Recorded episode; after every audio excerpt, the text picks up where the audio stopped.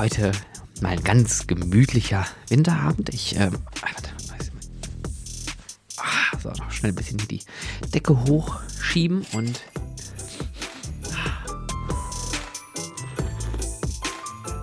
ah, einen Schluck vom Kaffee nehmen. Herzlich willkommen zum Winterabend ASMR mit Stefan Burian. Nein, heute ist tatsächlich ein sehr gemütlicher Winterabend, denn ich muss mich heute mal nicht um irgendwelche Gäste kümmern. Es klingt natürlich jetzt fast wie ein Vorwurf, aber es ist ein bisschen, ähm, naja, auch ein bisschen meiner Organisation verschuldet.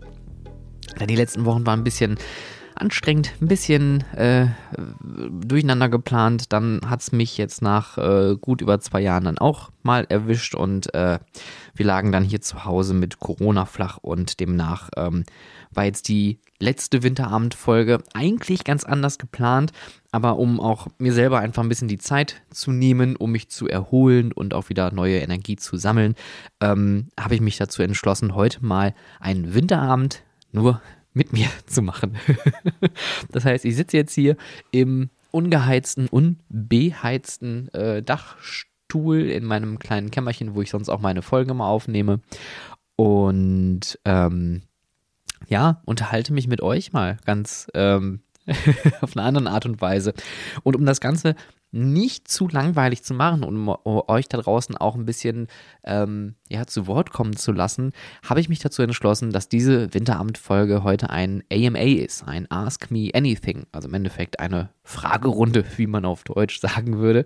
Und ähm, ich habe auf Instagram per Story ähm, nach äh, Fragen gefragt. Also, wenn ihr da draußen irgendwas über mich wissen wollt, über meine Arbeit, über das, was ich tue, über meine Ideen, über was auch immer, ähm, dann hattet ihr jetzt die letzten zwei, drei Tage die Möglichkeit, dort ein bisschen was zu fragen. Und ähm, bevor ich auf diese ganzen Fragen zurückkomme, möchte ich vielleicht mal das Ganze äh, ganz anders aufräumen. Denn ich möchte diese Winterabendfolge auch als äh, großes Dankeschön ähm, an euch da draußen ähm, nochmal raussetzen. Denn dieses Jahr war wirklich unglaublich und in vielerlei Hinsicht, also sowohl positiv als auch negativ. Es gab äh, viele interessante Sachen, nicht nur in der Branche, die Freizeitbranche ist ja auch dieses Jahr, ähm, naja, hat auch eine eigene Achterbahnfahrt erlebt, ähm, aber auch meine Persönlichkeit hat dieses Jahr viele Wandlungen ähm, unternommen, viele Dinge sind geschehen, mit denen man nicht gerechnet hat, mit denen man vielleicht gehofft hat oder auch ähm, viele Ziele, die man sich selbst gesteckt hat, die äh, wurden erreicht und sogar übertroffen, äh, was mich natürlich positiv für die Zukunft stimmen lässt, aber äh, dazu möchte ich später kommen. Ich ähm, habe, so wie ihr alle auch da draußen, wenn ihr das jetzt gerade gerade äh, vor allem äh, auf Spotify hören solltet, spätestens wenn ihr die App irgendwo aufmacht, dann sollte äh, diese, dieses jährliche Spamming kommen. Spotify Wrapped, euer Jahresrückblick ist nun äh, verfügbar, kann abgerufen werden, wie auch immer. Und ähm, das gleiche ist natürlich auch für Podcaster auf Spotify. Und ich habe mal so ein paar Statistiken rausgesucht. Ich habe mal ein paar ähm, Folgen rausgesucht, die ganz gut gelaufen sind. Und ich möchte diese ganzen Sachen mit euch teilen. Und erstmal möchte ich euch danken, denn äh, ich habe dieses Jahr 2245 Minuten äh, Podcast-Content produziert, verteilt, ich glaube, auf 41 Episoden. Dazu zählen die ganzen Themenfolgen, die Monatsrückblicke, Haute Freizeitpark der Talk zusammen mit Julian Omonski und auch die Special-Folgen, die hier und da rausgekommen sind. Und ähm, unglaublich ist, zumindest äh, auf Spotify, ähm, ist es so, dass dieser Podcast auf 36 Ländern weltweit gehört wurde. Äh, unter anderem auch in Malaysia, in äh, Grönland äh, und in den Emiraten. Und ich glaube, in den Emiraten, dann kann ich hier einen lieben Gruß an äh, Michael ausrichten. Das wird dann wahrscheinlich er sein, der äh, in Saudi-Arabien diesen Podcast hört. Ähm, also vielen Dank, dass dieser Podcast so um die Welt gegangen ist, obwohl es ein deutschsprachiger Podcast ist, der natürlich durch die Sprache ein bisschen beschränkt ist. Aber ich gehe mal stark davon aus, aus, dass entweder viele Leute Deutsch lernen mit dem Podcast. Da habe ich auch schon zwei Rückmeldungen mal zubekommen. Liebe Grüße an die äh, Niederlande. Tatsächlich mache ich das umgekehrt genauso. Ich höre niederländische Podcasts, um ein bisschen Niederländisch zu lernen. Also äh, das scheint ganz gut zu klappen. Und ähm, 72 Prozent ähm, meiner Hörer und Hörerinnen dieses Jahr haben den Podcast dieses Jahr entdeckt.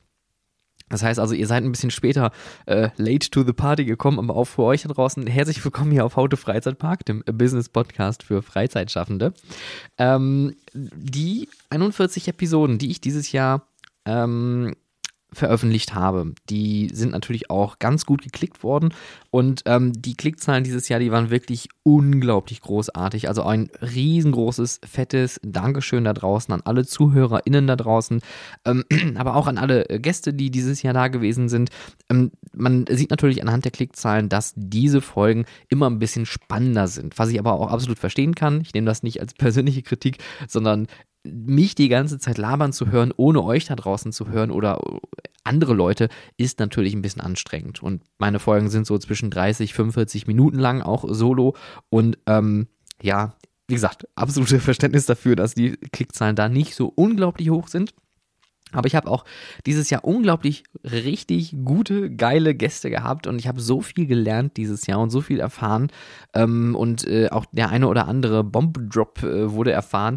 Ähm, aber ich äh, sage euch mal ganz kurz die Top 5 platzierten Folgen dieses Jahr waren einmal auf Platz 5 das Interview mit Christoph Wunderlich, der mit äh, ja, gefühlt 1000 Firmen äh, beratend und äh, vertriebsmäßig unterwegs ist, unter anderem für SBF Visa. Dann auf Platz 4 äh, das Interview mit Andy Ludewig und äh, da bin ich natürlich auch sehr dankbar, weil Andy ist ein unglaublich äh, charmanter Gast, ein äh, sehr guter Erzähler und ähm, hat natürlich mit seinem Jana Park ordentlich ja, Dinge gemacht, die man auch gut erzählen kann. Also auch da einen lieben Gruß an Andy. Dann auf Platz 3 Robert Dahl, das Interview. Das hat mich am, dieses Jahr am meisten ähm, mitgenommen, weil ich dadurch auch so ein bisschen gelernt habe, weil, oder ich setze das mal anders an. Oft ist es ja so, dass man sich solche Führungspersönlichkeiten, solche geschäftsführenden Persönlichkeiten erstmal sehr strikt und straight vorstellt, ja. Und ich meine, also gerade auch mit Andy oder auch mit Robert ähm, ist es so, dass es super offene, lockere Menschen sind, die aber auch eine Vision haben, die auch eine Leidenschaft haben. Und das hört man, wenn man mit denen spricht. Und solche Leute nehmen mich unglaublich mit. Und Robert Dahl war da ähm, nicht anders. Ähm, das Interview war so herzlich, so herrlich. Wir haben auch davor und danach noch ein bisschen uns äh, ausgetauscht und ähm, auch diese äh, gemeinsamen Trends, die man so sieht, also Miao Wolf zum Beispiel, diese immersiven Experiences, dass auch andere Leute mal sich darüber unterhalten. Ja, sonst äh, bin ich immer derjenige, der das hier versucht, so, so weit wie möglich zu streuen im Podcast. Dann auf Platz zwei dieses Jahr war das Interview mit Miro Gronau, der aktuell für Wiegand tätig ist, aber auch eine sehr lange und äh, atemberaubende Karriere in der Freizeitwelt hinter sich gelassen hat und äh, unglaublich viel erlebt hat. Und auch da Miro ist ein so großartiger Storyteller. Ähm, das macht so viel Spaß, ihm zuzuhören und auch die Erlebnisse, die Gedanken, aber auch die Perspektivwechsel, die er so mitgegeben hat, die waren wirklich für mich auch nochmal ähm, ein Punkt, wo ich sagen kann, auch für meine Arbeit, dass ich mich da vielleicht nochmal ähm, ja, versuche anders aufzustellen und auch anders zu denken. Und auf Platz 1 tatsächlich ist die äh, Interviewfolge mit äh, Ride Review gewesen, mit Dennis Brokop oder äh, auch bekannt als Bro, der auch zuletzt jetzt nochmal bei einem Winterabend dabei gewesen ist. Bro ist ein wirklich sehr, sehr charmanter Typ, ein, ein, unglaublich großartiger Fan von der ganzen Branche, hat auch viel erlebt, viel gesehen und ich mag seinen YouTube-Kanal auch sehr gerne. Ähm, da sieht man viele Hintergrund- Einblicke auch, die man sonst nie haben würde. Also im Endeffekt ohne mich jetzt hier hochpushen zu wollen, ist er das visuelle Pendant zu meinem Audio-Medium, was ich hier präsentiere. Und ich hoffe, ähm, das wird auch so da draußen angenommen. Und ihr seht natürlich, da ist jetzt keine einzige Themenfolge bei. Die äh, Platz 6 Folge dieses Jahr war tatsächlich fünf kritische Beobachtungen äh, aus der Japa Expo Europe in London und auch von London drumherum. Das war die äh, einzige Themenfolge, die zumindest so in den Top 10 oben gewesen ist. Aber nichtsdestotrotz 4,6 äh, Sternebewertung auf Spotify, 3, ich glaube 8 oder 3,6 war das auf ähm, iTunes. Also Leute, nochmal ganz, ganz liebes Dankeschön für das Zuhören, für das Mitmachen auch. Ich kriege ganz viel Feedback über Instagram, ähm, hin und wieder auch mal über E-Mail, Leute, die mich kontaktieren, aber, aber auch ihre eigene Geschichte erzählen. Und das macht mir unglaublich viel Spaß, diese Sachen zu teilen. Deswegen also ein riesengroßes, fettes Danke, danke, danke an der Stelle. Okay, ähm, ja, das zu den kurzen äh, Vorworten hier äh, vorweg. Und jetzt kommen wir mal zu euren Fragen. Denn, äh, wie schon erwähnt, über Instagram habe ich euch äh, aufgefordert, stellt mir doch einfach mal eure Fragen, was ihr wissen möchtet über mich, über meine Arbeit, über den Podcast oder was auch immer. Es ist ja ein Ask Me Anything, also Anything Goes an der Stelle. Und ich äh, rufe jetzt mal ganz kurz hier meine äh, Instagram-Seiten auf. Und dann können wir auch direkt loslegen. Die erste Frage, die ich bekommen hatte, die kam auch direkt als ähm, Direktnachricht, weil die ein bisschen zu lang war für den Sticker. Da gibt es ja immer nur ein paar Zeichen. Und zwar von Moritz. Äh, Moritz fragt, mich würde interessieren, welche Einrichtungen deine Leistungen so in Anspruch nehmen. Eher kleinere oder auch größere, die es in meinen Augen teilweise viel eher nötig haben in gewissen Bereichen, mal die Augen von einem Außenstehenden geöffnet zu bekommen. Ich erwarte natürlich keine Namen von Unternehmen oder ähnliches. Ein toller Podcast höre ich gerne auf meinem mittlerweile doch recht langen Arbeitsweg. Moritz, ganz, ganz lieben Dank. Ähm, äh, auch für die Blumen natürlich und äh, freut mich, dass ich deinen Arbeitsweg ein bisschen versüßen kann mit ein paar äh, tollen Interviews und ein paar äh, Themen, die vielleicht auch so sonst interessant sein könnten. Ähm, vielleicht kurz ausholend, warum mache ich diesen Podcast hier eigentlich? Ähm, es war natürlich ganz am Anfang mal auch so ein bisschen dafür gedacht, Werbung für mich zu machen. Ganz klar. Also das möchte ich jetzt hier auch gar nicht vorwegnehmen. Ähm, aber der Podcast hat sich irgendwann so ja, verselbstständigt, ähm, dass daraus ein eigenes Produkt mittlerweile geworden ist. Und äh, auch nicht nur ein gewisses Hobby, sondern auch tatsächlich Teil meiner Arbeit, denn ich möchte ja die Expertise, die ich aus meinen über 15 Jahren aus der Freizeitbranche mitgenommen habe, an euch da draußen streuen. Und ähm, da habe ich auch letztens von einem Zuhörer bekommen, der mich auch ganz neu hört, äh, der sagte, ich höre deinen Podcast auch recht regelmäßig und hin und wieder gab es mal in den Themenfolgen auch Punkte, wo er sagen kann, ah, das kann ich tatsächlich in meiner Arbeit übernehmen. Und das ist natürlich ein total ähm, schönes Kompliment, dass man da den Leuten irgendwie irgendwie weiterhilft. Und ähm, die Arbeit, die ich eigentlich mache, ist operative Beratung für Freizeitparks, Freizeitattraktionen, alles, was mit Freizeit irgendwie zu tun hat. Und ähm, die Frage ist natürlich jetzt, äh, kleinere oder auch größere. Ich möchte hier, also ich, ich werde jetzt hier konkret keine Namen nennen, aber ihr könnt auf meiner Webseite www.stefanburian.com einmal ähm, tatsächlich nachschauen, mit welchen Parks ich schon gearbeitet habe oder mit welchen Attraktionen. Ähm, da sind äh, viele Attraktionen zu nennen. Ähm, wie zum Beispiel auch mit dem Yada Park habe ich schon mal was zusammen gemacht. Ich arbeite aktuell für Maya Entertainment recht viel und auch da tatsächlich langfristig an größeren strategisch orientierten Sachen. Ähm, und so weiter. Also guckt es euch einfach mal an, ich kann euch nur empfehlen. Es ist aber tatsächlich sehr gemischt. Und ähm, Moritz, ich gebe dir recht, tatsächlich wäre es mal ähm, interessanter, auch mal mit größeren Parks oder größeren Freizeitattraktionen an sich zusammenzuarbeiten weil die natürlich nochmal eine ganz, ganz andere Herangehensweise haben.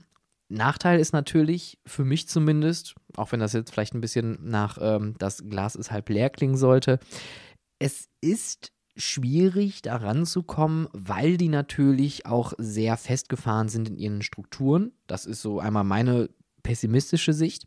Die optimistische Sicht ist aber auch, die haben in der Regel so große Teams, ähm, dass die an sich gut aufgestellt sind, ja, wenn wir jetzt mal so einen Europapark oder ein Phantasialand uns vorstellen würden. Trotzdem würde ich tatsächlich gerne mit denen auch mal zusammenarbeiten, weil ich denke, da könnte man noch gute Schnittstellen finden ähm, und auch Verbesserungsmöglichkeiten. Also gerade bei den beiden genannten Parks hätte ich unglaublich viele Punkte und auch eine große Liste, ähm, die man da mal bearbeiten könnte. Und wie du auch schon sagst, ähm, diese, diese, diese Augenöffnung, das ist ja auch so mein, mein Ziel. Ich möchte den Leuten gar nicht sagen mit einem erhobenen Zeigefinger, ihr macht alles schlecht. Das ist ja vor allem gerade auch bei den beiden Parks nicht der Fall. Dennoch finde ich, operativ für Mitarbeitende, aber auch für Gäste gibt es immer irgendwelche Knotenpunkte, irgendwelche Stellschrauben, die man noch verändern kann, wo man auch rangehen kann und rangehen sollte, um einfach auch für alle Beteiligten irgendwie ein schöneres Erlebnis zu haben. Gerade bei den Mitarbeitenden, das ist mir persönlich ja immer sehr wichtig, dass die einen schönen Tag haben und natürlich gibt es kulturelle Dinge, gerade in so größeren Freizeitparks, wo eh eine gewisse Firmenkultur herrscht, die möchte ich auch gar nicht verändern. Aber ich möchte tatsächlich diese kleinen Schnittstellen gemeinsam mit den BetreiberInnen finden und sagen, hey Leute, da habt ihr noch Möglichkeiten. Und das gleiche gilt auch für Veranstaltungsmanagement. Ich sehe gerade in beiden Parks immer noch viel Luft nach oben, wo man noch äh, Entertainment anbieten kann, wo man auch noch mit den Mitarbeitern vielleicht noch ein bisschen was machen kann. Also beide Parks sind ich habe die natürlich jetzt als einfaches Beispiel hier genommen, weil es einfach die größten Parks hier in Deutschland sind. Ähm, nichtsdestotrotz gibt es noch viele andere größere Parks, aber auch kleinere Parks. Und ich glaube, mit den kleineren Parks und kleineren UnternehmerInnen habe ich einfach die größtmögliche Schnittstelle, weil diese Attraktionsarten in der Regel nicht so groß aufgestellt sind. Und ich natürlich mit meiner Arbeit da unterstützen kann, wo vielleicht normalerweise Leute sitzen würden.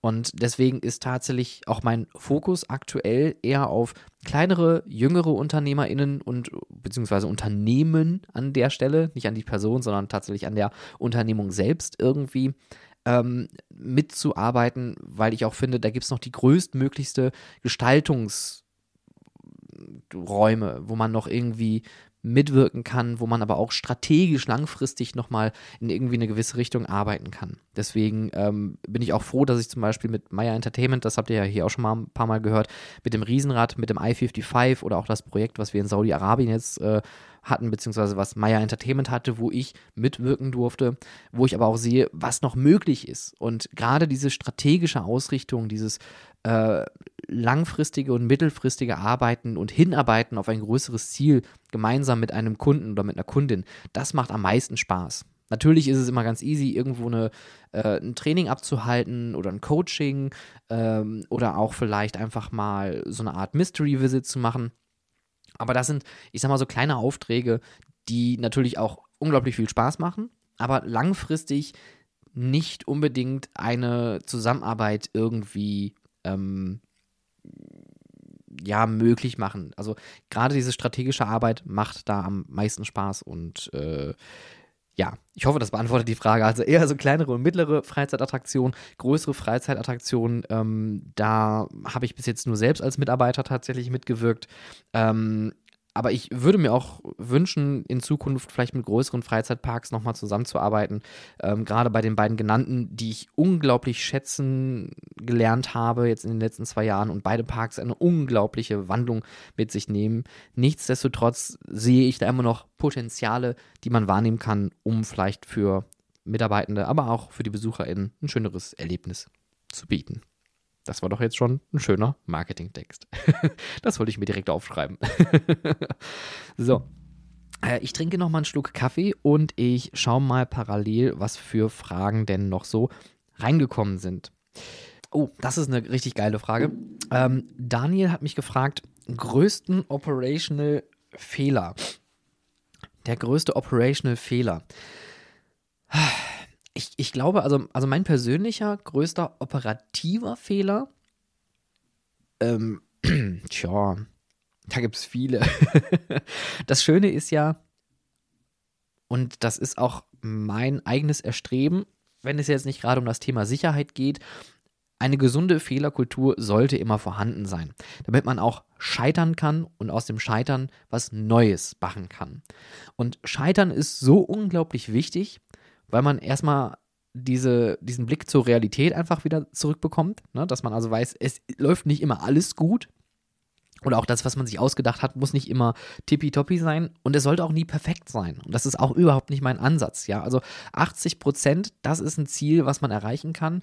Äh, dieses, ich gebe jetzt 120 Prozent, Natürlich kann man das mit voller Leidenschaft auch machen, aber wenn man mit 120 Prozent rangeht, muss es nicht heißen, dass man auch mindestens 100 Prozent schafft oder irgendwas erfüllt, sondern natürlich auch, dass es Fehler gibt, dass man äh, Faktoren nicht mit einberechnet. Man hat immer noch den Faktor Mensch, also BesucherInnen, aber auch MitarbeiterInnen, die verhalten sich ja total unterschiedlich und das kann man halt nie einplanen. Deswegen sollte man immer so bauen, planen und auch äh, strategisch vorangehen, dass man so viele Leute wie möglich mitnehmen kann aber es gibt immer eine kleine Ausfallquote äh, von Leuten, die anders denken, sich anders verhalten, vielleicht einen anderen kulturellen Hintergrund auch haben, die man vielleicht nicht beachtet hat oder vielleicht auch gar nicht auf dem Schirm hatte, irgendwie so gar nicht.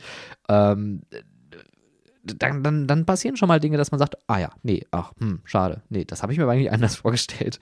Ähm, und tatsächlich der größte Operational-Fehler ist jetzt auch nichts äh, äh, Kritisches, aber für mich war eine Sache ein großes Learning im Legoland Malaysia, als ich für Halloween ähm, zusammen mit meinem Team das äh, Halloween-Konzept für Brick or Treat zusammengestellt habe.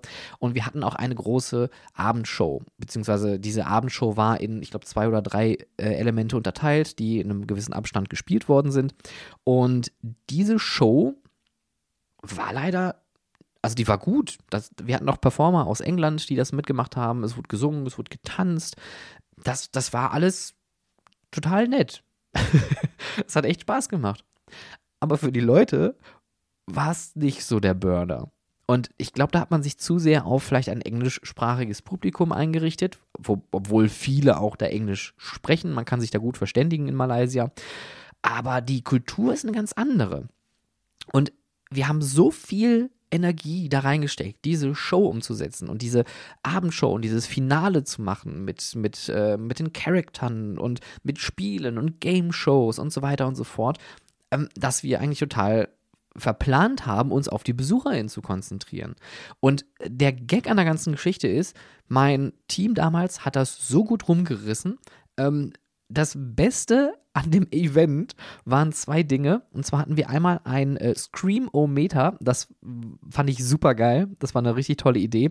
Ähm, das war eine Fleischfress mein Gott, eine fleischfressende Pflanze, gebaut aus Legostein. Und die hatte oben im Maul ein Mikrofon drin. Und man konnte für Merlin Magic Wand, für die Charity-Organisation von Merlin, konnte man mindestens 10 Ringgit, äh, das ist die malaiische Währung, konnte man spenden. Und äh, dann konnte man in diesen Screamometer reinschreien. Und der lauteste Schrei am Ende des Tages hat eine Jahreskarte gewonnen. Und wir hatten eine so verdammt lange Schlange an diesem Gerät, äh, dass wir das nicht mehr managen konnten und mussten das tatsächlich dann nochmal woanders hinstellen, eine eigene Q-Line dafür aufbauen. Ähm, und äh, was auch noch ein bisschen ungünstig war, dieses äh, Gerät stand in der Nähe der Bühne. Das heißt also, während unsere Performer oben auf der Bühne gespielt haben und ihre Game Show gemacht haben, hat man im Hintergrund immer die Leute schreien gehört. Also, das war unglaublich falsch äh, geplant von vorne bis hinten. Und was äh, wir spontan irgendwann gemacht haben, ich habe mich selber irgendwann verkleidet und habe dann als äh, MC, also als Moderator, dann oben auf unserer Bühne so ein bisschen rumgetourt und mit den Leuten einfach nur gesprochen, was auch vollkommen ausgereicht hat. Also eigentlich hätten wir uns die Show komplett sparen können.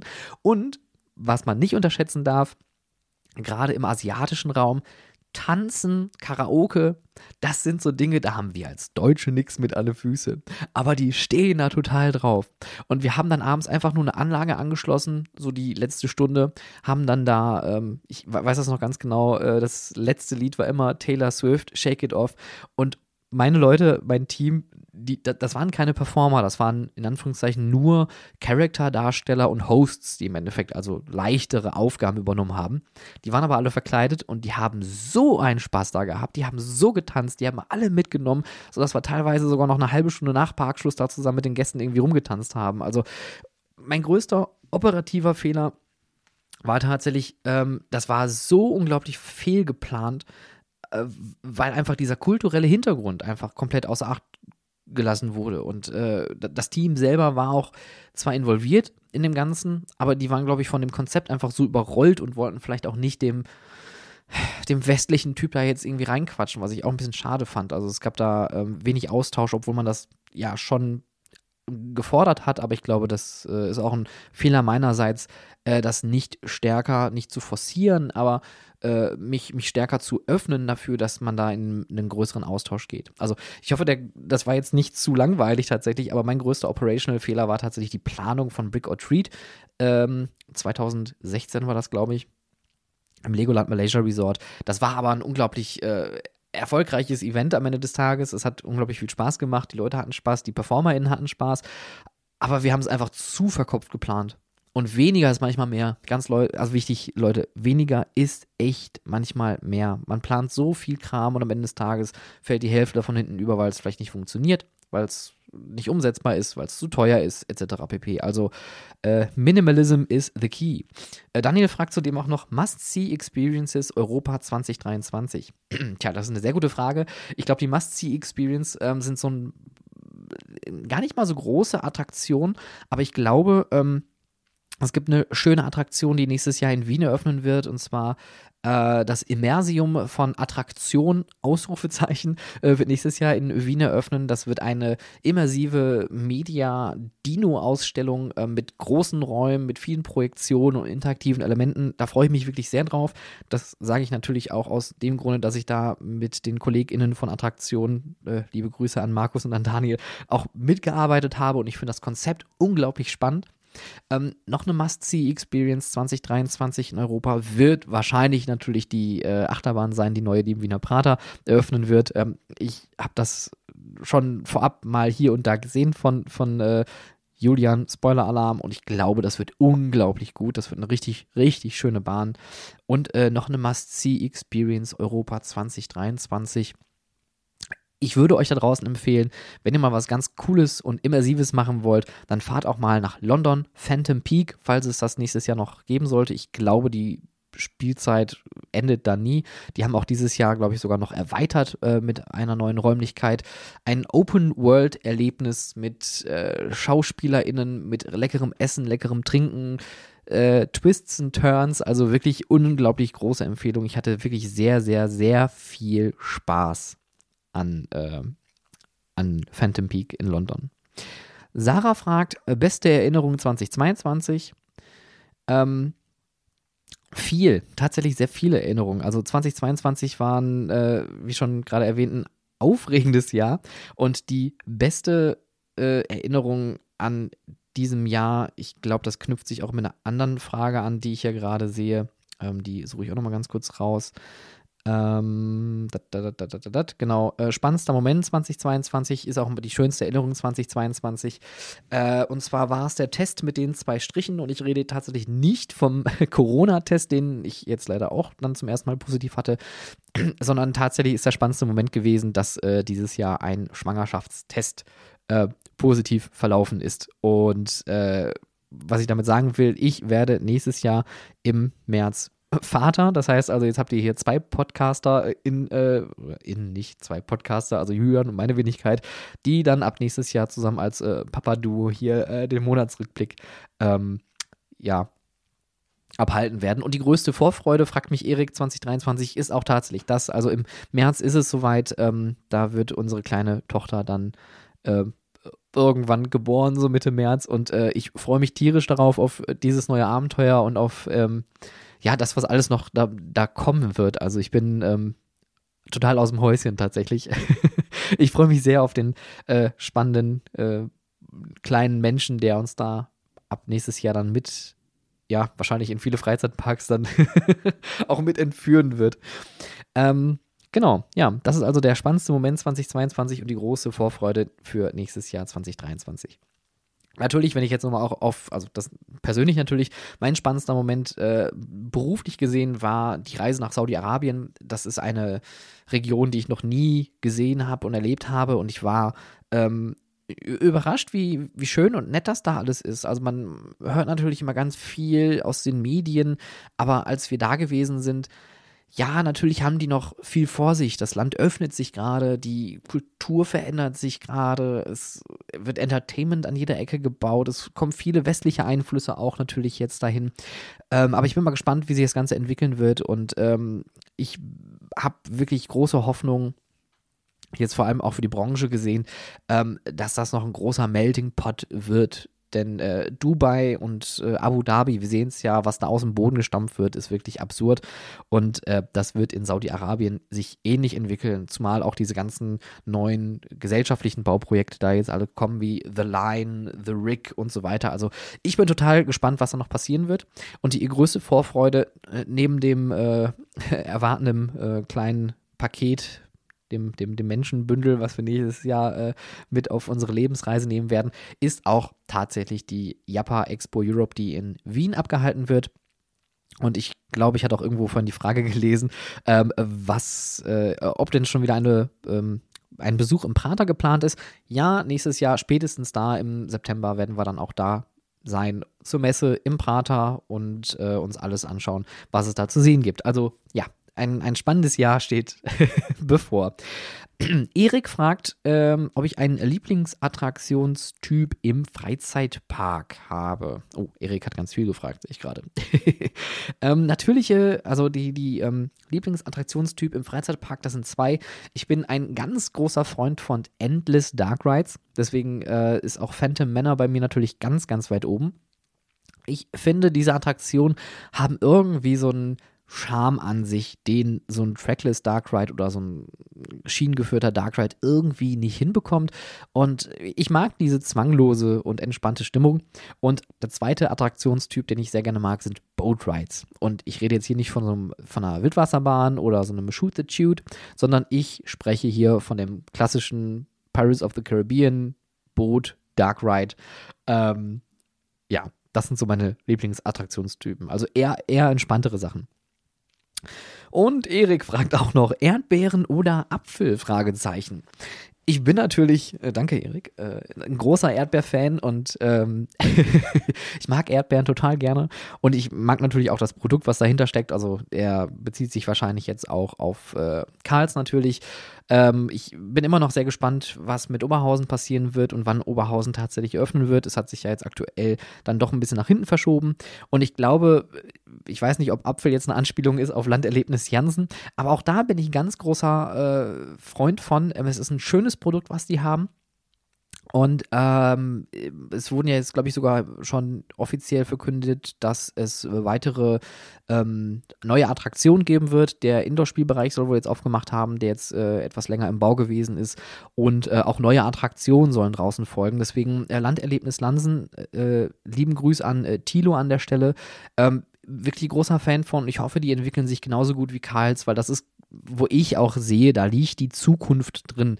Ähm, in solchen kleineren, natürlicheren, organischeren Attraktionen, die vor allem Familien mit jüngerem Publikum ansprechen. Und dann natürlich zukünftig auch mal mich mit, mit Anhang. Äh, Sunny fragt, dein peinlichster Moment in einer Freizeitattraktion, privat sowie Arbeit da weiß ich gar nicht, wo ich anfangen soll. ich glaube, ich bin jemand, der oft in Fettnäpfchen tritt und deswegen kann ich das gar nicht so genau ähm, ein ja, Kesseln ein, einschränken. Ähm, ich glaube, arbeitstechnisch, also da habe ich recht viele peinliche Momente. Ich bin schon in diverse Wasserbahnen gefallen als Mitarbeitender äh, oder auch in ein Großaquarium gefallen. Ähm, also das ist alles passiert. Äh, privat wüsste ich jetzt nicht, ob da was peinlich mal gewesen ist, außer dass man sich vielleicht als äh, jüngerer ähm, Jahreskartenbesitzer äh, eines Parks im Bottrop vielleicht dann auch mal merkwürdig benommen hat. Das möchte ich jetzt nicht ausschließen. Ähm, ich glaube doch, mein, ein, einer meiner peinlichsten Momente äh, privat war, glaube ich, als ich selber mal bei der Movie Magic mitgemacht habe als Jahreskartenbesitzer. Und ich muss sagen, ich hatte früher recht lange Haare gehabt und ich hatte eine runde Brille gehabt. Und mit dem bisschen Pflaume im Gesicht, dann so als 17-Jähriger, 16-Jähriger, sieht man vielleicht auch aus wie Harry Potter. Und äh, da weiß ich noch, dass ich als bei der Movie Magic, äh, du da vorne, ja du, Harry Potter, komm mal nach vorne. Und es war voll. ich stand auf der Bühne und habe da mitgespielt. Und wenige Jahre später habe ich dann äh, selber da gearbeitet. Ja, ich würde mal sagen, das ist schon ein peinlicher Moment damals gewesen, aber ich meine, gut, als äh, Jugendlicher ist man auch generell wahrscheinlich ein bisschen peinlicher. oh Gott, ey, richtiger, richtiger Boomer-Humor hier. Äh, aber arbeitstechnisch, ich glaube, ich bin halt ein Tollpatsch und äh, früher hätte ich mich sogar noch als Sicherheitsrisiko bezeichnet. Äh, mittlerweile ist es natürlich durch die Erfahrung so ein bisschen, bisschen anders. Ähm, aber ja, ich würde, also das mit dem gerade vor Gästen in einen Wasserkanal einer Wasserbahn zu fallen als Mitarbeitende, weil man unachtsam ist. Es ist zum Glück nichts passiert, äh, aber das ist schon unangenehm, vor allem wenn halt äh, das im Hochsommer ist, die ganze Queue ist voll und man steht da plötzlich mitten mit, also mit beiden Beinen einfach in so einem Wasserbecken drin und denkt sich, ah ja, doof. Das war, das war schon wirklich super unangenehm. Was war bis jetzt dein Highlight auf deinem beruflichen Werdegang? fragt Namik. Ähm, Tja, mein Highlight auf meinem beruflichen Werdegang, das sind viele Highlights, weil ich glaube, das hat sich einfach über die Jahre hinweg immer entwickelt. Es gab immer wieder neue Veränderungen, es gab immer wieder neue Herausforderungen. Ähm, ich mein allererstes großes Highlight war natürlich tatsächlich die Festeinstellung im, im Sea Life, also meine erste richtige Erfahrung als Mensch, der einen Beruf ausübt und nicht nur einen Job hat, äh, als Stundenkraft. Das war für mich schon ein ganz großes Highlight. Damals dann der äh, Umzug nach England war sehr aufregend, der Auszug, die Auswanderung nach Malaysia war auch total spannend. Das sind auch beides wirklich äh, unglaubliche Sachen, die ich gar nicht missen möchte und äh, mich super gerne daran noch zurückerinnere. Ähm, und ich glaube, vielleicht ein berufliches Highlight, was ich nennen kann, nennen möchte, was auch für mich als Fan irgendwie total spannend war, das war im Rahmen der Kooperation mit dem VDFU ich äh, produziere zusammen mit dem VD, VDFU einen Podcast und ich durfte letztes Jahr Roland Mack zum äh, 100-jährigen von äh, Franz Mack äh, führen, ein Interview, was ich dann, was, was es leider nur auf dem VDFU da jetzt äh, zu hören gibt. Ähm, aber das äh, Interview habe ich mit Herrn Dr. Roland Mack geführt und das war unglaublich spannend. Ähm, Roland Mack mal so ganz ja, so in so einer intime Atmosphäre, äh, einfach mal, zwar remote leider, ähm, aber so ein paar Fragen stellen zu dürfen und auch so diese ganze Geschichte nochmal zu erleben, denn das hört ihr ja auch immer wieder hier raus. Ich bin auch ein großer Fan der Familie Mack. Ähm, ich habe auch die Bücher natürlich jetzt hier im Regal stehen. Ich schaue da gerade rüber und sehe das.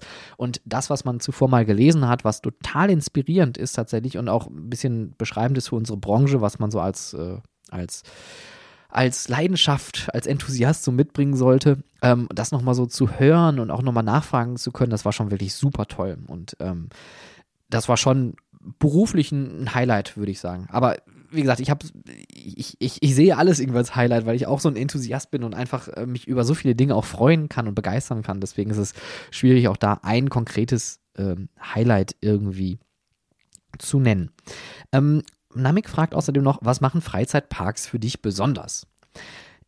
Die MitarbeiterInnen, ganz klar. Ähm, ich, ich finde, Freizeitparks können noch so schön sein, noch so toll sein. Ähm, Disney Sea, wenn Disney Sea in Tokio nur einfach die Kulisse hätte, wäre es, glaube ich, nicht so toll, wie es ist. Ich hoffe, das ergibt Sinn. Ähm, die, die JapanerInnen, die sind unglaublich offen, unglaublich äh, freundlich, sehr zuvorkommend und auch wenn man nicht unbedingt immer Englisch miteinander sprechen kann, verständigt man sich doch immer ganz gut.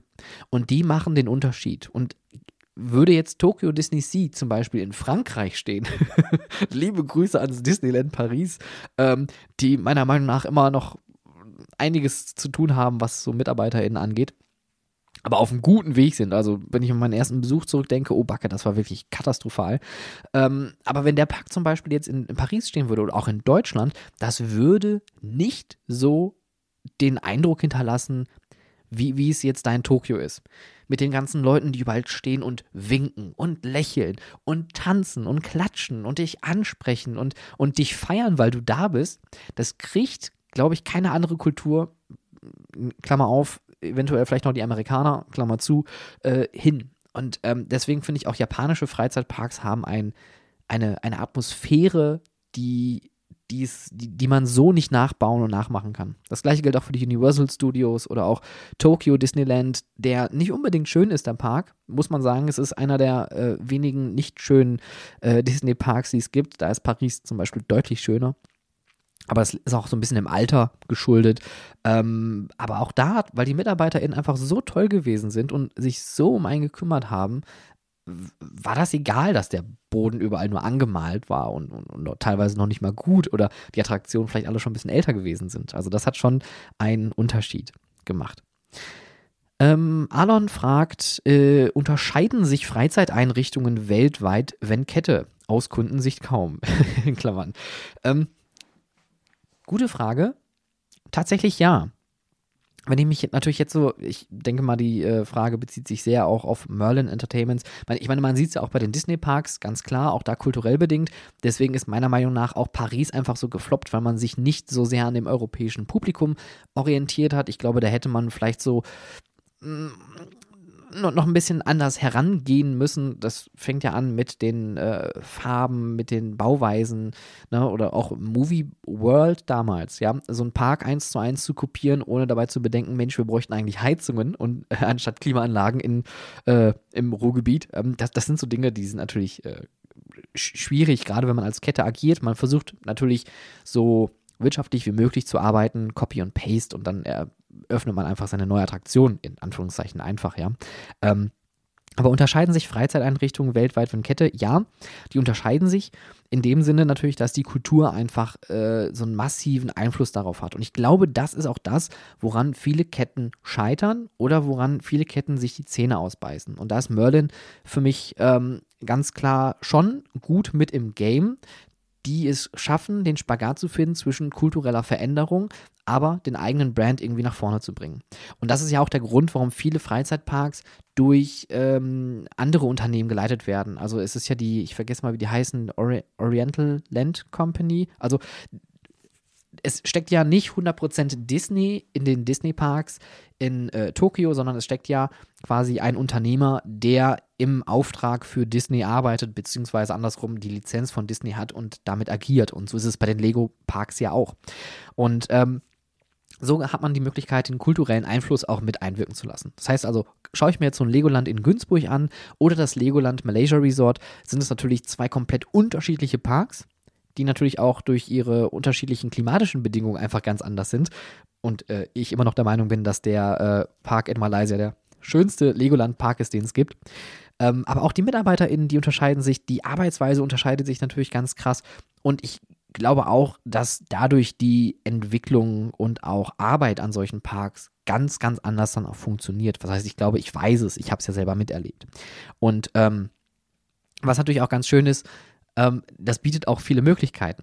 Dass wir das Brick or Treat, Brick or Treat Event damals gemacht haben, das war auch nur so in dem Rahmen möglich, weil wir sagen konnten, wir machen das jetzt. Ja, wo man sich in Deutschland wahrscheinlich wieder lange irgendwie kaputt diskutieren würde, sind wir da ganz naiv reingegangen, was auch so ein bisschen an meinem äh, Vorgesetzten damals gelegen hat, der mich da auch sehr unterstützt hat und hat gesagt, wir machen das jetzt. Wie ist es erstmal egal, wir machen das jetzt, probieren das aus.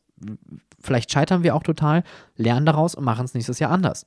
Und ähm, so wurde es auch getan. Und das finde ich einfach total mutig dass man da so offen rangeht. Und ich glaube, man muss auch offen rangehen, ähm, gerade wenn man halt eine Kette ist, die weltweit agiert, die natürlich ein globales Interesse hat und auch globale Ziele hat, aber auch eine globale Kultur hat. Und diese globale Kultur geht natürlich immer von, im Falle von Merlin, von England aus und versucht sich dann über die Länder hinaus äh, zu verbreiten.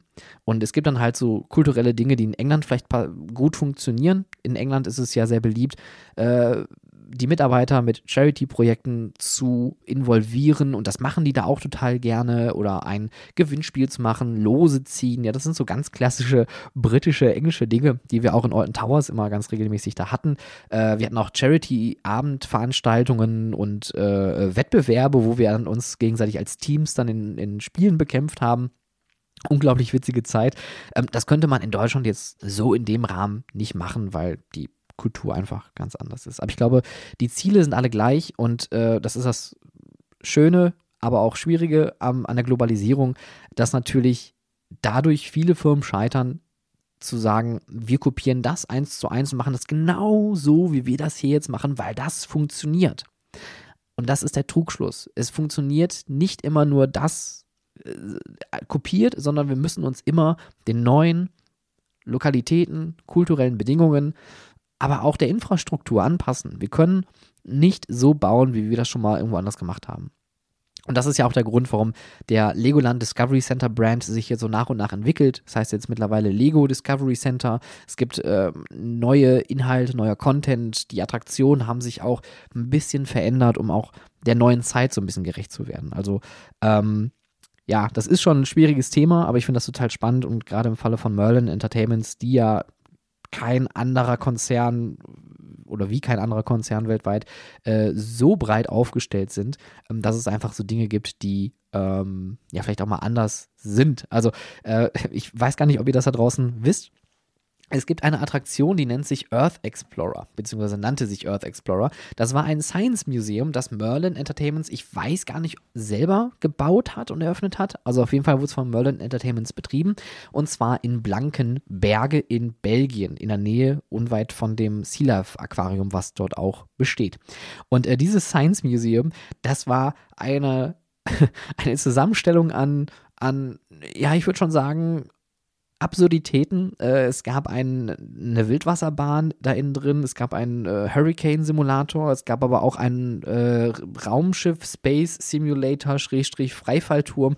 Und das war alles so cheesy und chunky, aber dass es auch gleichzeitig wieder so trashig und witzig war, dass es unglaublich viel Spaß gemacht hatte, diese Attraktion zu besuchen. Aber als wir da waren, ich glaube, das war 2010, würde ich jetzt mal lügen, ähm, hat man schon gemerkt, okay, die bauen ab, weil das kommt vielleicht nicht ganz so gut an. Aber da gab es eine riesengroße Erdkugel, auch so als Eingang und alles. Also schaut euch das mal auf YouTube an, falls es dazu noch Sachen geben sollte ähm, im, im, im, Videoformat. Ähm, das würde auch jetzt so zum Beispiel gar nicht, also gerade an der Location nicht funktionieren, deswegen keine Ahnung, warum die das gemacht haben. Aber ja, try and die, sagt man ja immer so schön. Ähm, ich werde gefragt, hast du selber noch Jahreskarten? Ähm, nein, habe ich nicht. ähm, Jana Park baut Punkt, Punkt, Punkt. Ja, gut, das, das müsst ihr Andy fragen. Das äh, kann ich nicht erzählen.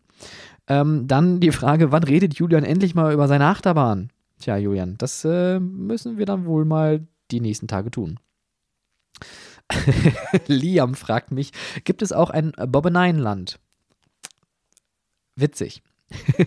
Aber er fragt auch noch, was hast du so für Top-Tipps gerne wieder? Fragezeichen. Meine Top-Tipps sind natürlich ganz klar äh, Dolores in Tilburg, Phantom Peak in London. Äh, schaut euch äh, an den Yada Park, ähm, ein Park, der zu wenig Aufmerksamkeit hier in NRW bekommt, ganz klar. Äh, und natürlich auch einer der Top-Tipps, das äh, Discovery ähm, Museum in Kerkrade, eines der geilsten Science Center, die ich je in meinem Leben gesehen habe. Ähm, das sind so meine Top Top-Tipps. Schaut euch die gerne an und generell schaut euch mehr Museen an. Museen gehören ja auch zu unserer Branche irgendwie dazu. Ja, auch wenn sie nicht jetzt äh, so einen Unterhaltungsfaktor haben, aber ihr werdet überrascht sein, was es für tolle, kreative, innovative Sachen auch gibt. Ein anderer Top-Tipp ist natürlich auch doch das äh, Spoorwegmuseum in äh, Utrecht.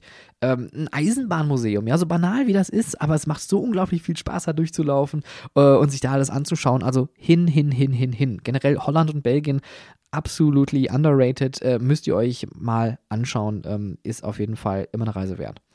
Ich werde hier gerade gefragt, äh, oder gerade nicht, aber schon vor ein paar Tagen, Florida, Dubai oder Japan? Fragezeichen. Florida ist schon ein bisschen zu lange her, aber ich finde Florida, Disney, auch mit der aktuellen Entwicklung von Disney, ich bin da sehr distanziert. Das hört ihr ja immer wieder in den Folgen. Ähm, deswegen ist Florida für mich ein, nicht, nicht ein No-Go, aber ich würde mir Florida vielleicht erstmal anschauen in ein paar Jahren, wenn die da mal fertig sind mit dem, was sie da auch immer nicht vorhaben. Epic Universe, das wäre zum Beispiel eine Sache, wo ich sagen würde, dafür würde ich dann nochmal rüberfahren und nochmal die große Runde mitnehmen. Äh, Animal Kingdom kenne ich ja auch noch nicht, das gab es damals noch gar nicht, als ich da gewesen bin. Dubai steht bei mir auf der Karte. Ähm, Dubai hat meiner Meinung nach, glaube ich, so eine Sättigung jetzt gerade erlebt. Also die, die Neueröffnungen, die sind jetzt erstmal so ein bisschen runtergefahren, auch wenn jetzt noch so Sachen kommen wie Six Flags oder auch SeaWorld, wo ich, also gerade bei SeaWorld, sehr kritisch dem gegenüberstehe. Ähm, mein meine Antwort hier auf diese Frage, Florida, Dubai oder Japan, ist aber ganz klar Japan. Ich habe so unglaublich Fernweh aktuell. Disney Sea ist der schönste Freizeitpark der Welt und der, der beste Freizeitpark der Welt. Punkt. Äh, also ähm, wirklich kann ich, kann ich euch nur kann ich euch nur empfehlen. Japan ist ein unglaublich schönes Land. Äh, da gibt es so viel zu tun, so viel zu entdecken und so viel zu erleben. Ähm, hin, hin, hin. Ähm, kann ich euch nur empfehlen. Ähm, oh, jetzt werde ich hier gerade einmal. Oh. Äh, oh, hallo Julian. Ähm, ich bin tatsächlich gerade mitten in der Aufnahme und ich habe dich jetzt hier äh, mit Lautsprecher am Mikrofon. Hervorragend. Werde ich reingeschnitten? Äh, ich lasse das mal so drin, ne? Ich meine, es geht ja auch hier, äh, ich, ich mache nämlich gerade meine, die Winterabend-Folge, Ask Me Anything. Äh, und deine Frage war, wann unterhalten wir uns äh, über den Winterabend, beziehungsweise über die, die Weihnachtsfolgen? Liege, guck mal, es ist, es ist 10 vor 2 auf dem Sonntag und ich liege mit ungeputzten Zähnen noch im Bett. Jetzt unterhalten wir uns. Now is the perfect moment. Okay, aber, aber Julian, dann, äh, dann ähm, ich äh, rufe dich nachher nochmal an, wenn ich mit der Aufnahme fertig bin. Aber eine Frage war tatsächlich auch an dich äh, gerichtet und zwar war die Frage, wann redet Julian endlich mal über seine Achterbahn? Ich habe fast gedacht, das wäre Ironie, als du mir das geschickt hast, weil ich da eigentlich ständig drüber rede. Aber ich glaube, wir haben nie offiziell und ganz drüber gesprochen, oder? Nee, das noch nicht. Nee. Aber vielleicht können wir mal so eine Art Sonderfolge bei Zeiten machen, weil wir natürlich alles außer ein bisschen häppchenweise äh, besprechen und veröffentlichen. Äh, aber es lohnt sich immer dran zu bleiben, weil es werden ständig neue Informationen gedroppt. Okay, Julian, ich lasse dich jetzt nochmal weiter schlafen. Ich rufe dich an, wenn ich mit der Aufnahme fertig bin. Dankeschön. Ich bin auch noch ein bisschen erkältet, also das auch noch zu meiner Verteidigung, warum ich so schlimm klinge. Alles klar. Bis später. Also Stefan, Küsschen, bis dann. Okay. ja, das bleibt auf jeden Fall drin. Viele Fragen sind auch gar nicht mehr übrig. Das heißt, ihr habt es fast geschafft. Ähm, dann habt ihr wieder eine Folge nur mit mir äh, gut überstanden. Und zwar äh, habe ich hier noch die Frage, die finde ich auch wirklich super toll. Ähm, Dominik hat gefragt, worauf achtest du, wenn du einen Freizeitpark betrittst? Was ist für dich das Wichtigste im Eingang? Ähm, das habe ich, glaube ich, auch oft schon hier erwähnt. Ähm, Toiletten. Sind Toiletten im Eingangsbereich vorhanden? In welcher Anzahl? Und vor allen Dingen gibt es Toiletten auch draußen vor dem Eingang. Das finde ich super wichtig, äh, gerade wenn man äh, eine Freizeitattraktion äh, besucht, die weiter weg ist, eine größere Freizeitattraktion, einen Freizeitpark. Äh, wenn ich jetzt überlege, ich fahre von hier aus bis nach Pairidaisa, äh, Pairidaisa zu dem schönsten Zoo der Welt, äh, nach Belgien, dann sind es knapp dreieinhalb bis vier Stunden Autofahrt. Und da kann der Druck auf der Blase schon mal erhöht sein. Und dann ist es natürlich schon eine schöne Situation, wenn man vor dem Eingang überhaupt schon mal eine Toilette entdeckt.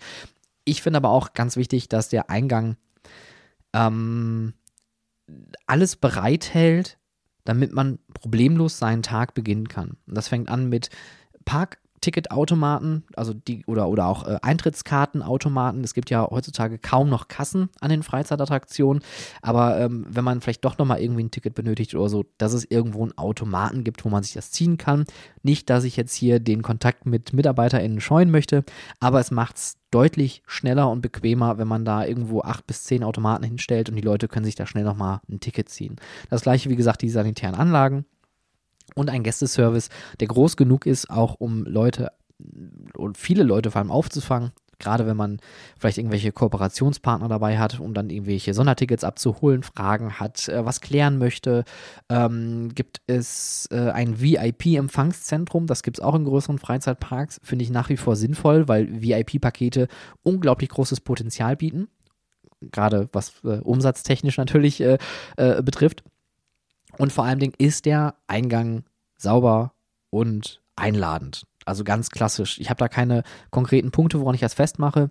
Ähm, aber ich finde es immer ganz schön, wenn der Eingang sinnvoll und ähm, funktional gestaltet ist. Und Disney Sea ist auch da wieder ein total gutes Beispiel. Ähm, vor dem Moment, wo man in den Park tatsächlich betritt oder, oder hineingeht, gibt es draußen noch einen großen Vorplatz.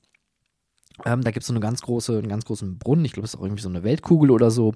Und ähm, es gibt zwei Seiten, äh, wo man den Park dann auf diesen Platz betreten kann. Das heißt also, man hat da die Möglichkeit schon, den Besucherfluss zu lenken von links und rechts und dann geht man an diesem Brunnen vorbei durch so ein etwas breiteres Nadelöhr und dann hat man diesen Reveal-Moment, wo dann sich plötzlich dieser See und der Vulkan dann eröffnet und ähm, das ist schon wirklich schön gemacht und ich glaube auch, oder ich nicht nur ich glaube, sondern ich bin felsenfest der Überzeugung, dass so ein Eingang auch Spaß machen sollte. Also Musik ist ganz wichtig, gerade am Eingang, dass man schon einfach so, ein, so, so, eine, so eine Grundstimmung einfach vermittelt bekommt, dass man da auch gut sich so in den Tag reingrooven kann. Aber das aller, aller, aller, aller, aller, aller, aller, aller, aller, aller, aller wichtigste, Toiletten. Ganz klar. Der Felix fragt, welche Freizeitattraktion fehlt noch in Deutschland und wovon gibt es zu viele? Tja, wovon gibt es zu viele? Escape Rooms. ähm, ich, ich glaube, die Escape Rooms haben aktuell das so erlebt, was die Trampolinparks vor zwei, drei Jahren erlebt haben. Dieser massive Trend, diese Welle, die angeschwappt gekommen ist. Jeder hat einen Trampolinpark plötzlich eröffnet, jeder hat irgendwo Trampoline noch in seine bestehende Attraktion reingeknallt. Die manchen äh, besser, die manchen schlechter. Ich bin immer noch der Meinung, dass Jump House da wirklich einen guten Job gemacht hat, auch was so vom Brand her angeht. Ähm, aber mittlerweile gibt es halt kaum noch Trampolinparks. Und äh, die wenigen Ketten, die es gibt, haben sich jetzt so ein bisschen runter reduziert. Ne? Da hat sich die Spreu vom Weizen getrennt. Und diejenigen, die es gut machen, sind jetzt auf dem Markt geblieben. Und das ist das, äh, was man bei Escape Rooms aktuell auch hat. Die reduzieren sich so jetzt nach und nach. Viele kleinere Ketten, die äh, vielleicht so eher sporadische Räume hatten, die sind jetzt auch vom Markt und es kommen größere oder, oder, oder ich sag mal so, die öffnen den Markt für neue, größere, immersivere Räume. Da sind wir hier in NRW ja auch eigentlich ganz gut gesegnet. Ähm, die Code Agency zum Beispiel in Düsseldorf ist eine uneingeschränkte Empfehlung. Die haben wirklich toll gestaltete Räume, super Stories, ähm, schöne Stimmung auch. Ähm, und natürlich Shoutout an Chris Lattner, äh, der mit The Room natürlich in Berlin das absolute Brett in Deutschland vorgelegt hat und auch mit äh, seiner Firma The Room Labs auch Escape-Räume für andere BetreiberInnen baut. Und äh, da hat zum Beispiel jetzt, ich glaube, das ist das äh, Miraculum, ein äh, ja, Zauberthema Escape Room aufgemacht. Und ich glaube, es, es, gibt nicht zu viele Escape Rooms, aber es gibt aktuell immer noch viele Escape Rooms, wo ich sagen würde, oh, jetzt habe ich, also da, dafür hätte ich jetzt diese 40 Euro, glaube ich, nicht gezahlt. Und dann ist das schon ärgerlich, wenn man da von so einer Experience enttäuscht wird. Aber das ist weniger geworden. Also der Markt erholt sich gerade und lässt jetzt Raum für exklusivere ähm, Veranstaltungen. Und welche Freizeitattraktion fehlt noch in Deutschland? Ich glaube, was wir hier noch brauchen, sind so soziale Entertainment-Punkte. Da haben uns andere Länder natürlich wieder äh, deutlich mehr voraus, äh, vor allem England und die Niederlande. Gerade so Food Courts, und ich rede jetzt nicht von Food Courts innerhalb einer Mall, sondern so eine Art äh, Food Market Indoor, wo man einfach ganz un gezwungen und entspannt sitzen kann und einfach nur essen und trinken kann, um eine schöne Zeit zu haben. Oder auch in London mit Putcheck, wo man dann dazu noch vielleicht so eine ganz coole Minigolfanlage hat. Oder auch die ähm, digitalen Dartboards, die es mittlerweile äh, gibt. Electric Shuffle. Ähm, ich würde mich auch freuen, wenn es ein Immersive Open World Game hier geben würde, wie Phantom Peak. Wobei das würde hier mit dem Publikum, glaube ich, leider nicht funktionieren. Ich schaue da mal nach Bottrop rüber. Ähm, die haben das natürlich mit äh, Eloria ja schon so ähnlich, aber ich glaube, Eloria fährt eine andere Art Konzept als das in Phantom Peak. Und was mir natürlich hier fehlt, ist so eine artsy Immersive Experience à la Miau Wolf ähm, oder Dolores von mir aus auch. Ich glaube, wir müssen einfach viel mehr den Fokus auf die Innenstädte legen, auf immersive Räumlichkeiten, die aber auch soziale Kontaktmöglichkeiten ähm, bieten. Weil das ist auch das, wo unsere Gesellschaft ja wieder hingeht. Ja, also es gab eine Zeit, da hat man sich so ein bisschen voneinander entfernt. Jeder macht seine kleine äh, Veranstaltung nur für sich. Aber was wir brauchen, um uns auch, glaube ich, äh, als Gesellschaft zu entwickeln, ist einfach mehr Kontaktmöglichkeiten, mehr, mehr Berührungsmöglichkeiten, mehr Austausch und dieses, ja, diese Hufeisenthematik die man immer mal wieder äh, äh, auch politisch in den Raum wirft. Es gibt nur ganz links oder ganz rechts. Naja, nee, gibt's ja nicht. Es gibt ja auch Konservative, die in der Mitte sind. Ja, oder, oder auch Linke, die vielleicht ein bisschen konservative denken. Also es gibt da ja ganz viele Konstellationen. Und ich glaube, wir sollten uns mit solchen Attraktionstypen und da ist Miau wohl, finde ich, auch eine absolut gute Möglichkeit. Viel mehr öffnen, viel mehr Kontakt zulassen, viel inklusiver werden und auch ähm, viel, ja, viel, viel breiter werden. Ja, LGBTQ ähm, alle Themen, das sind unglaublich wichtige Punkte, wo wir sagen sollten, warum hetzen wir denn? Warum meckern wir denn? Warum diskriminieren wir? Wir wollen doch alle gemeinsam uns weiterentwickeln. Und das können wir auch nur machen, wenn wir alle Leute mit einschließen. Und, und, und, und nicht sagen hier, keine Ahnung, ich werde jetzt Reichsbürger und äh, weiß ich nicht, mache jetzt hier meinen eigenen Staat auf. Also, was ist denn da falsch gelaufen? Also wirklich, ich glaube, solche immersiven Attraktionen werden uns, glaube ich, noch hoffentlich in der nahen Zukunft auch in Deutschland hier ähm, erwarten und hoffentlich auch einen größeren sozialen Raum wieder auch zurückgeben. Weil das habt ihr auch schon ein paar Mal gehört, das sind ja auch Themen, die mich interessieren, gerade Mobilität und auch die Innenstadtentwicklung. Ähm, hier in Essen wird gerade ein alter Kaufhof äh, großartig umgebaut, äh, auch mit einem Food Market unten im Erdgeschoss und ich bin mal gespannt, wie sich das entwickeln wird, weil es gibt auch solche Food Market Konzepte in Deutschland, aber die werden leider halt nicht so angenommen, weil die aber auch nie oder, oder, oder selten, sage ich jetzt mal, ähm, da gebaut werden, wo auch viele Leute sind. Und da müssen wir auch hin. Da, wo die Leute sind, müssen wir die Leute nochmal stärker hinholen und auch, auch, auch wieder beleben. Weil eine Innenstadt ist nicht nur zum Durchlaufen mal gedacht gewesen, sondern der Marktplatz war eigentlich schon immer der große Punkt, der Mittelpunkt einer Stadt, wo sich alle Leute ausgetauscht haben, wo man sich unterhalten hat, wo man eingekauft hat, wo man aber auch Zeit verbracht hat. Und ich glaube, das ist äh, etwas, was, glaube ich, aktuell noch unterschätzt wird. Aber auch da weiß ich, da habe ich ein paar nette KollegInnen, die da auch äh, an Projekten planen, wo wir vielleicht noch irgendwann mal was erwarten dürfen.